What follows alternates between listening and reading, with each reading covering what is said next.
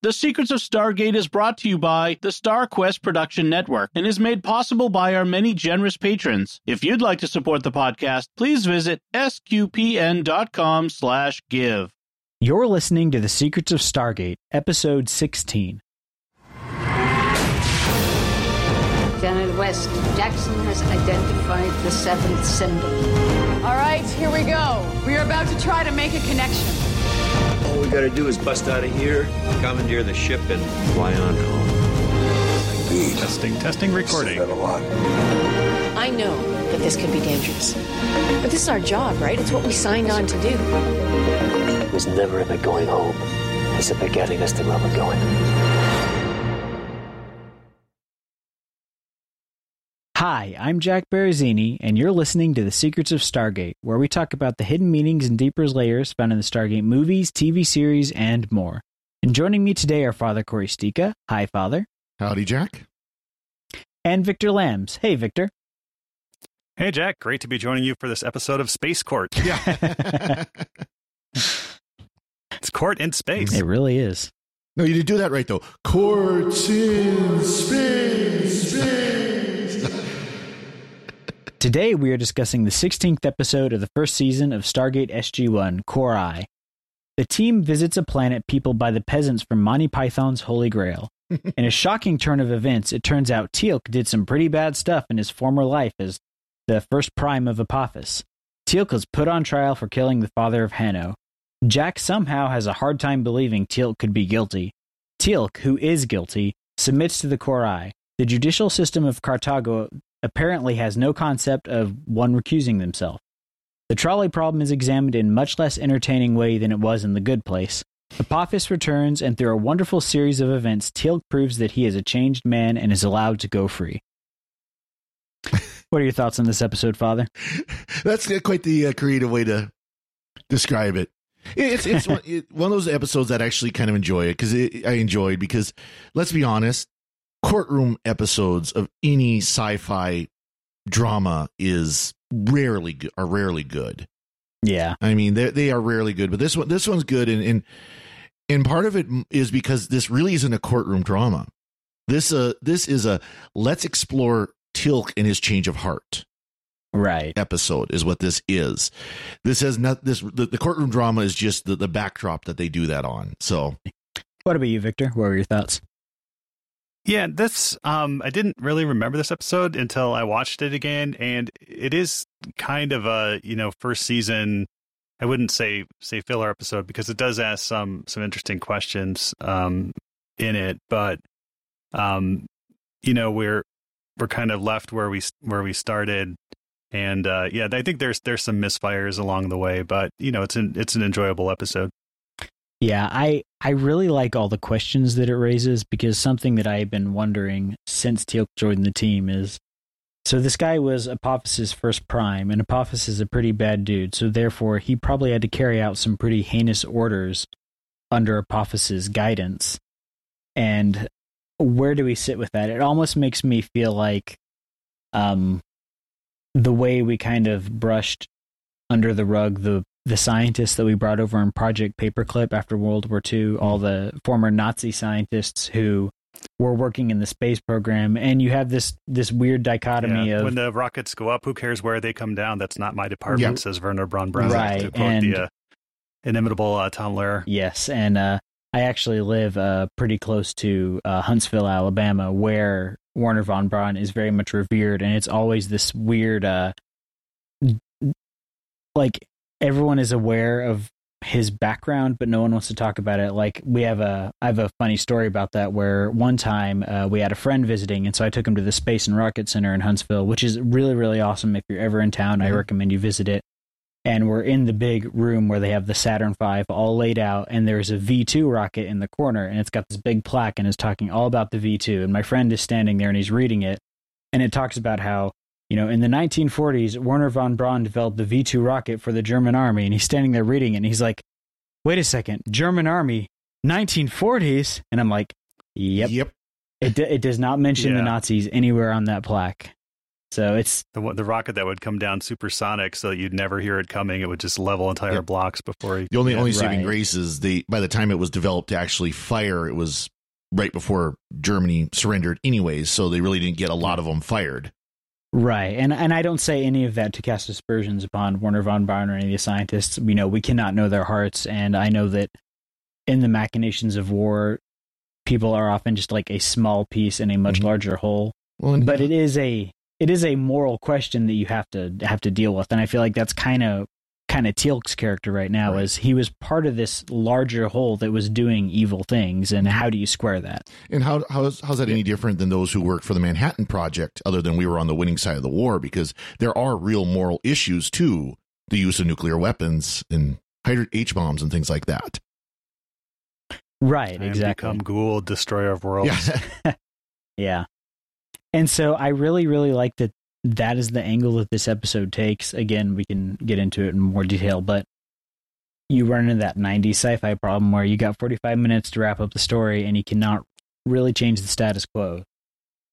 And you haven't had any explosions yet, and it's your your uh, 37 minutes in. You got to right. have some explosions. Things have to blow up big. Right. And uh, no, to, to your point, I do like how Hammond basically says, yes, Teal'c is a war criminal. He's guilty of war Mhm. crimes. You know. And uh, yeah, so how do how does the the team kind of wrestle well, and, with and I like one. I love the line from Hammond of per, you know, personally, I would say that yes, we should go get him, but. And then, of course, you know, by by our oath and by the laws that we are to follow, this is what we need to do instead. Right. you know, and, and kind of making that distinction of, yeah, you know, being, you know, being a military officer, being, you know, a, a priest, being a, uh, a leader of a company is not about our personal feelings. It's about what are the rules, what are the laws we have to follow. Right.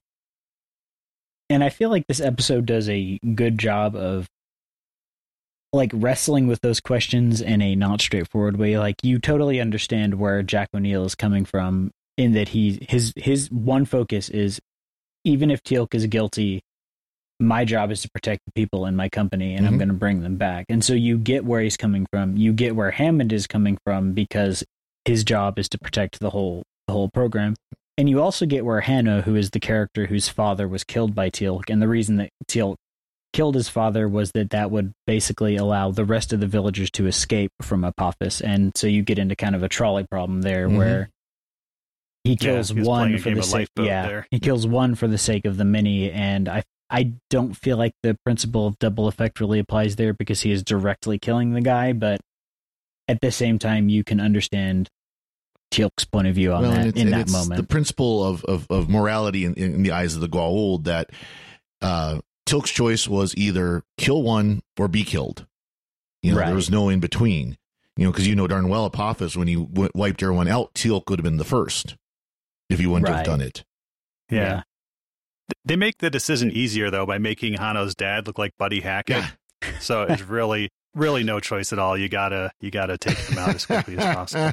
Yeah, that the the casting was very interesting in this episode. I also feel like the guy who played Hanno, uh, I don't know if y'all got this, but I got a real Jimmy Fallon vibe off of him. Like just the just the way he was talking, the way he looked is like, is this is this Jimmy Fallon Yeah.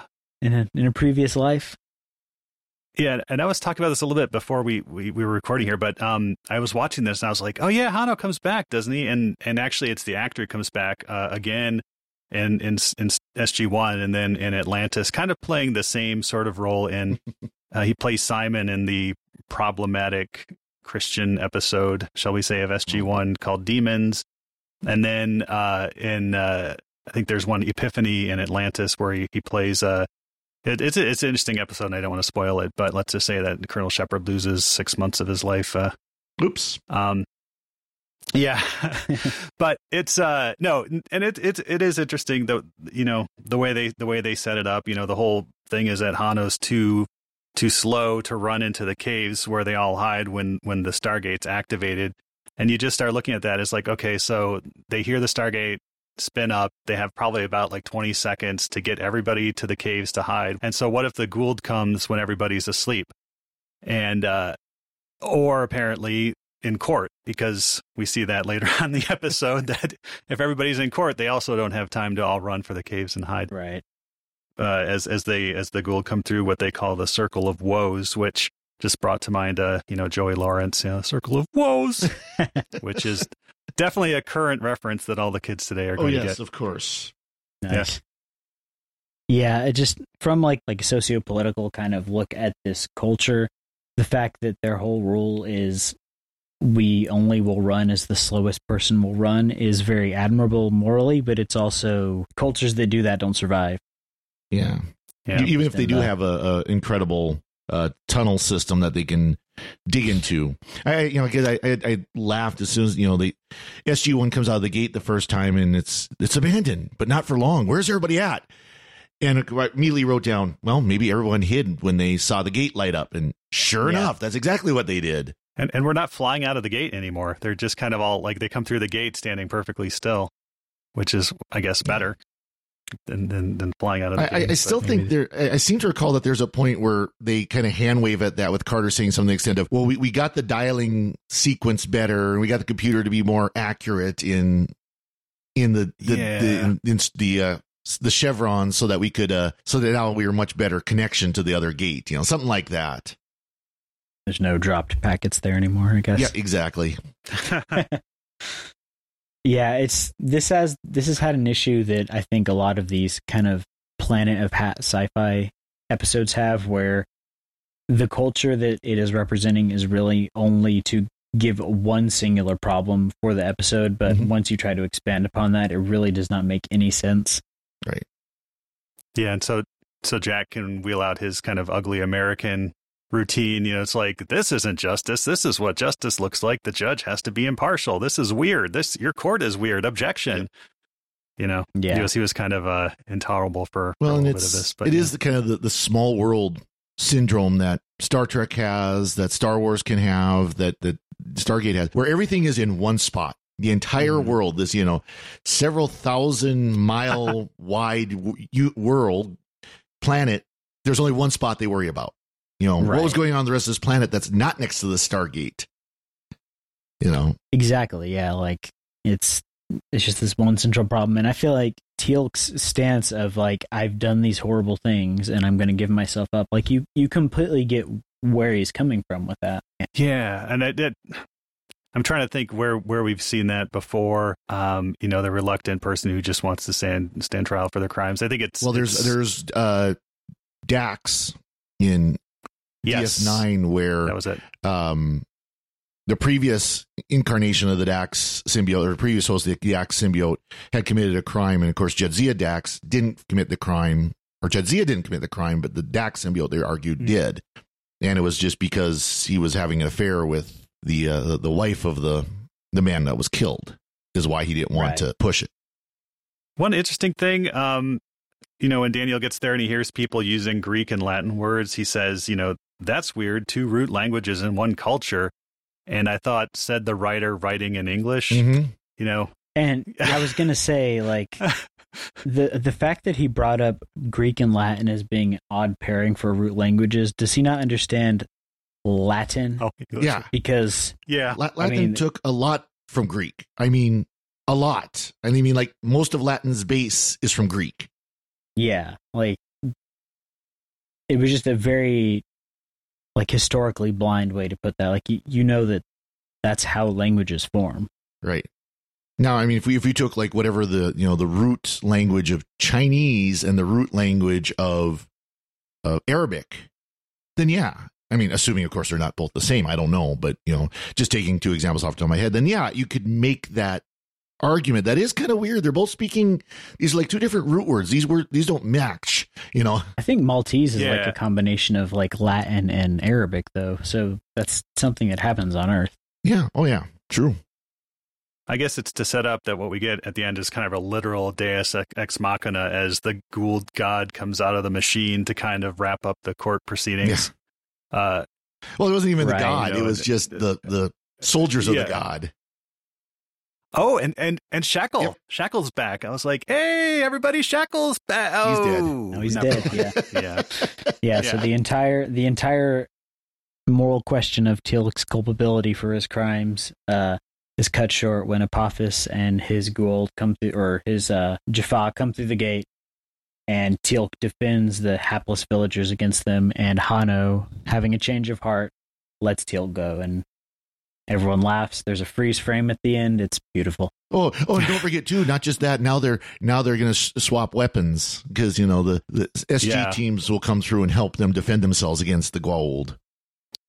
And Earth gets some of those wicked looking crossbows cool. they had. Oh yeah, Those, yeah, those still look really cool. I don't know how effective they would be, but um, they did look really cool. But we have to talk about who the real hero of the episode is. And it's the little kid who defies Hanno's orders. His orders were to guard, you know, Teal'c. Instead, he slips Teal'c a knife. Oh yeah, Nobody told him to slip Teal'c a knife. He just gives Teal'c a knife out of nowhere, and Teal'c, you know, goes uh, ballistic on the Jaffa. So, hats off to you, uh, weird looking kid, uh, um, hero of the episode in my book. there you go. Well, I thought you were going to say something like the the hero is all of us who have learned about justice. yeah, And, and uh, yeah, I, I I did learn I did learn some things. I, I learned that their culture, uh, before they condemn a man to death, they uh, you know, they they paint his chest with body paint. And I was just wondering, like, what if the condemned is not like a buff dude with a perfectly like shaved chest? Because that could get pretty like So awkward. you you know? seem some fat guy like me. or yeah, well, just not like any of us, but yeah, it's just like, bleh. just got to use more body paint to get through the hair and around the belly. I guess so. So what we're saying is we need to never get condemned on this planet. Yep. Yeah, never be guilty of war crimes on an alien planet. I think is is the lesson we learned Yes. there. I just I understand. So General Hammond's whole thing is we can't interfere because Teal'c is not an American citizen or even a citizen of Earth, as he says, mm-hmm. and so they're not going to deal with that. But I also I do feel like that Teal'c is a pretty valuable intelligence asset, and you'd want to protect that. Right. And I that's- feel like that's it- the argument that's made in here, and he does call the president. The president says no. Of course, it's, it brings up that great line: "The U.S. is not in the business of interfering in other people's affairs." And of course, Jack immediately, "Since when, sir?" Yeah, Yeah, yeah. Jack, Jack and Carter do a double take to each other. good bit of irony there. Look, look directly at the camera, and, and with their eyes widen, and eye roll. Yeah. Yeah. yeah, I guess given the time period this episode was from, they would only interfere in uh, external affairs when the president was getting impeached. yeah, exactly. yeah. That's right. It's about But that yeah. time. It was, it was that one. Yeah, and I think that this is just an issue that you get with a lot of these courtroom kind of episodes where they want to bring up these really deep questions about the character's actions, but then at the end of the day, they have got to wrap it up in 45 minutes and Mhm. it's got to kind of be a clean ending. Like Well, that's you get that with all the Star Trek kind of Yeah. episodes. They do the same thing. And and that's that's why I said that this you know fits better as a, a Teal'c story of seeing Right. how kind of a reminder of how he has changed. But that that change was already there. I mean that that it wasn't like SG one coming through was the thing that caused him to change. He was already there. He just needed, as he said, many people you know on that first episode, many people have said this. I believe you're the first that could actually do something that could actually do it. You know, and it was like he's always had that question he's always had that doubt he's always you know there's always been something inside of him that goes there's just not right here and now we see how he's living that out now that he's with sg1 Yeah, and I so I guess that that's kind of the the biggest question I had lingering in this episode was what do y'all think of Teal'c's actions there where he directly murdered one person so that other people could leave? I like I, I mentioned earlier, I don't feel like that falls within the principle of double effect, but I want to know what y'all's thoughts are. It depends on when it happened in terms of Teal'c's like evolution. I, I I would say it's not until season five when Teal'c kind of gets repossessed by oh Apophis or Anubis, whoever's whoever's running around then. But we kind of go through Teal'c's whole progression of how he goes from being kind of like the loyal first prime to coming to doubt Apophis, and so I, I think you know you know where where along that journey is and certainly you know people and you know invading armies shouldn't murder mm-hmm. civilians Well, no yeah. matter where they are on their kind of personal evolution journey but yeah Yeah. It's something that you happens know it's i mean obviously as as as Christians, we would say, you know, in just war theory, in the principle of double effect, and so on, that no, none of those options were good options. Yeah. Kill one or everybody dies. The good option would be basically try to blast Apophis and get taken out in the process, which means he probably would just do it anyways. But you, you know, it's that's where you start talking about, you know, material cooperation and remote cooperation and immediate cooperation. I mean, it, it's some very uh, deep uh, moral theology that really would go into a decision like this. I mean, uh, you know, and again, as Christians, we would say it's not worth it. But we have to look too. You know, this Teal'c is not looking at this as a Christian. He's looking at it as a Jaffa who knows that if he doesn't kill one, the rest will die. Right. You know, and, and why not take out the weakest, the one that does, you know, knowing because he says, you know, th- during the trial that he knew how this people worked. He knew that this clan right. would not leave this crippled person. So take out the one that's holding back the clan so the rest have a chance to survive later. Mm-hmm. Yeah, I think that they. But okay. at the end of the day, we are talking about human beings and not Brussels sprouts. Yes. yes. yeah, I I think that this episode did a good job of framing that in a way where you could kind of see all sides. Mm-hmm. So I really appreciated it about that. Like you get certain episodes, like um, a measure, uh, measure of a man from Next Generation is. Mm-hmm. I know a lot of people who kind of hold that up as kind of like one of the best episodes of Star Trek. The one where the debate is: is Data human or not, or oh, is right. he sentient or not? And it's the answer is no. Like for story purposes, yes, but in reality, no. He's a com- no. he's a really good computer, and so I don't feel like that is as a compelling question as what is Teal'c culpability in this whole mm-hmm. whole debacle here.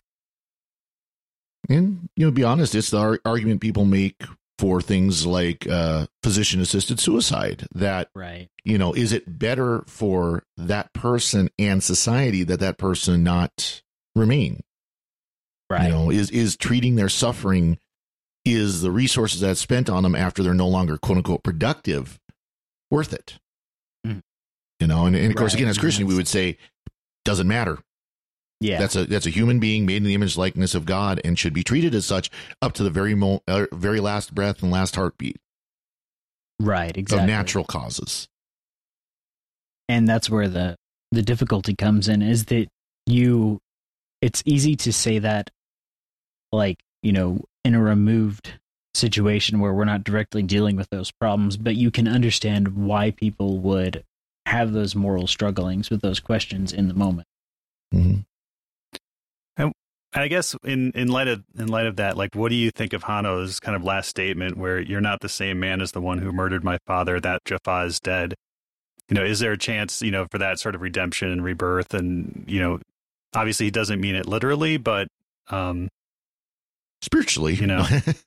yeah, yeah, I mean, yeah. I think that as Christians, we are called to believe believe that, and as difficult as it may be, I know like there's always that question of like, what do people think about the death penalty and those kind of issues, and how are we called to view those things where you mm-hmm. can, no matter what, we always pray and always hope for someone's salvation and their redemption. That doesn't mm-hmm. mean we have to trust them or like let them go free, but that is something that we should always strive for. And so I think looking at it from Hanno's point of view, it would be very hard to forgive someone who'd done that kind of thing to you, but you can view it as admirable that he took that that road after seeing that Teal'c truly had changed his point of view. And I think I'm assuming that he would kind of have the understanding of this is the culture that Teal'c was raised in, and so he would he would know that that's where Teal'c's background was, and that Teal'c mm-hmm. had grown as a person and didn't view things in the same moral lens as the Goa'uld anymore. Yeah, I mean, and I don't know, something about that just doesn't sit right. That that Jaffa invasion just seems a little too convenient and we're supposed to believe that Teal'c and Shackle are still enemies and maybe haven't been talking this whole time. I don't know. I'm not saying it was a false flag operation. Uh-huh. It was. Fortunately, it was a false flag. They, they only made that argument in the episode, media. but yeah, yeah, that is that is a good point that you raised. But I like I like the progression of the characters in this episode more than I Mhm. like the actual plot. I guess. Yeah. One thing I'm very glad they did not keep was the language of Goa'uld absorption about how the host is absorbed by the Goa'uld. I'm glad that they dropped that Yep. language. I th- pretty pretty soon after this episode. Yeah, I think it's It just- like the only episode we hear that, or Yeah, yeah, I think so. Then they went back to like possession or you know host and parasite language and stuff. It was just you know. I do like there's the scene in the actual trial where they talk to Daniel Jackson about his views on Teal'c because Teal'c was the one who selected Sha're for Mhm. uh, the Goa'uld, um, the Goa'uld host, and I thought that that was an interesting thing to bring up because I hadn't actually thought about it until they brought it up in this episode. But yeah, like Daniel is working with the guy who is directly responsible for his wife's fate, and how does Daniel feel about that? So I like that they do address that. yeah, it would have been yeah. I, I hadn't thought of that either until they brought it up, and it would have been cool to actually see that played out on screen Right. before now. But Mhm. But I mean, you know, that that would be difficult to do, and I don't think there's a lot of people who could forgive that kind of thing. no, I'm excited to see where they take Teal'c's character. Um, I feel like of all the characters in the show, he's definitely the most morally complex and morally interesting, just because of his Mhm. background and where he's coming from. So, I like that we get that kind of angle. absolutely. Do you have any other uh, thoughts, Father Cory? So one, one thing, uh, this is another one of these episodes, and this of course becomes a trope with Stargate. Is they come through the gate, something suspicious, and of course they have to investigate instead of like uh, we better get back and get some reinforcements. So in this case, it's well the Goa'uld visit this planet frequently. It's like okay, why aren't we like dialing the gate now? Yeah. I mean like yesterday, like. Why, you know, Jackson, get over there and start punching buttons. Go, you know. Oh no, no, we got to find out what's going on, you know. And, and of course, that immediately leads to trouble. Right. Um, and I like the line from from Hanno. Hanno, everyone who has a mind has an opinion. You know, kind of basically saying we all have our biases, yeah, and it's kind of like, yeah, that's something we need to remember. Is you know, everybody's got their way of looking. It doesn't mean the one you're looking at is right. Right. Yeah. What about you, Victor? Um, I actually like Daniel Jackson's like defense in court of of Teal'c. You know, kind of the uh, you know the needs of the many outweigh the needs of the one. There, um, wasn't as convinced by Jack's, You know, Teal'c was only following orders defense. Um, uh, so much. It did strike me though that this you know subsistence agriculture culture has an entire huge building just for basically trying court cases where you know the verdict is already known and you're just sentencing Mhm. people basically you know hey you have the gallery you have the the, the you know bleachers and stuff Yeah. and it just seems like a really inefficient use of a of a space for uh, for that culture but maybe they maybe they do Cor-ai like it's you know it's like friday nights or something i don't know It's actually a timeshare with a Q. When he's not judging Picard, Ah. he's uh, renting it out to other Sure. cultures. Well, we know Apophis uses it too, so he's he's got his share. Yeah. yeah you can just zap it over to farpoint whenever he needs it yeah yeah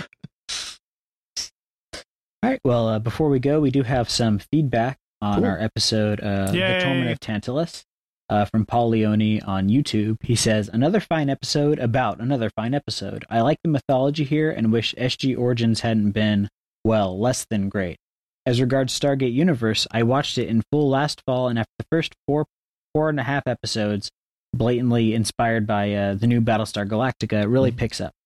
Season two is great, and I wish that it had gotten one more uh, season to finish things. The short-lived sequel comic is also less than great.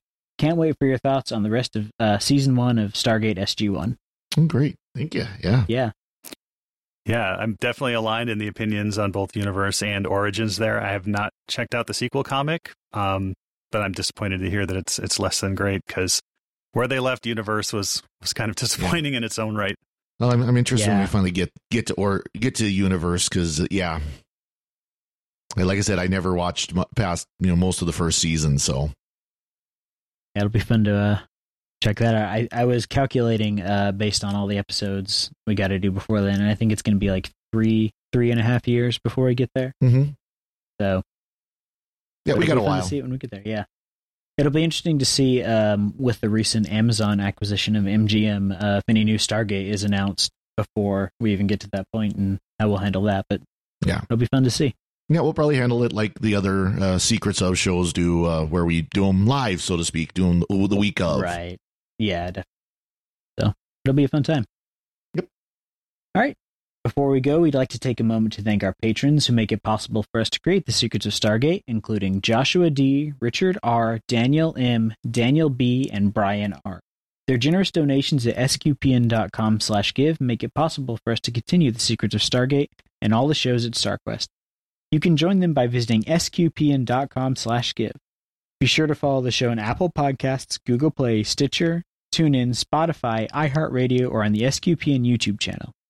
To find previous episodes of Stargate and to send feedback, please visit sqpn.com slash stargate. You can email us at stargate at sqpn.com or follow StarQuest on social media at facebook.com slash starquestmedia or on Twitter at sqpn. You can also join the StarQuest fan club mailing list by texting StarQuest to 66866. Send StarQuest to 66866. We'll be back next time when we'll be discussing the next episode of SG1 Enigma. Until then, Father Cory, Hey. thank you for joining me and sharing the secrets of Stargate. Thanks, Jack. And Victor Lams, thank you as well. Thanks, Jack. And have you ever faced the crying eyes of a child whose father you have just murdered? Fortunately, no. Yay! And once again, I'm Jack Baruzzini. Thank you for listening to the Secrets of Stargate on StarQuest. Anyway, I'm sorry, but that just happens to be how I feel about it. What do you think?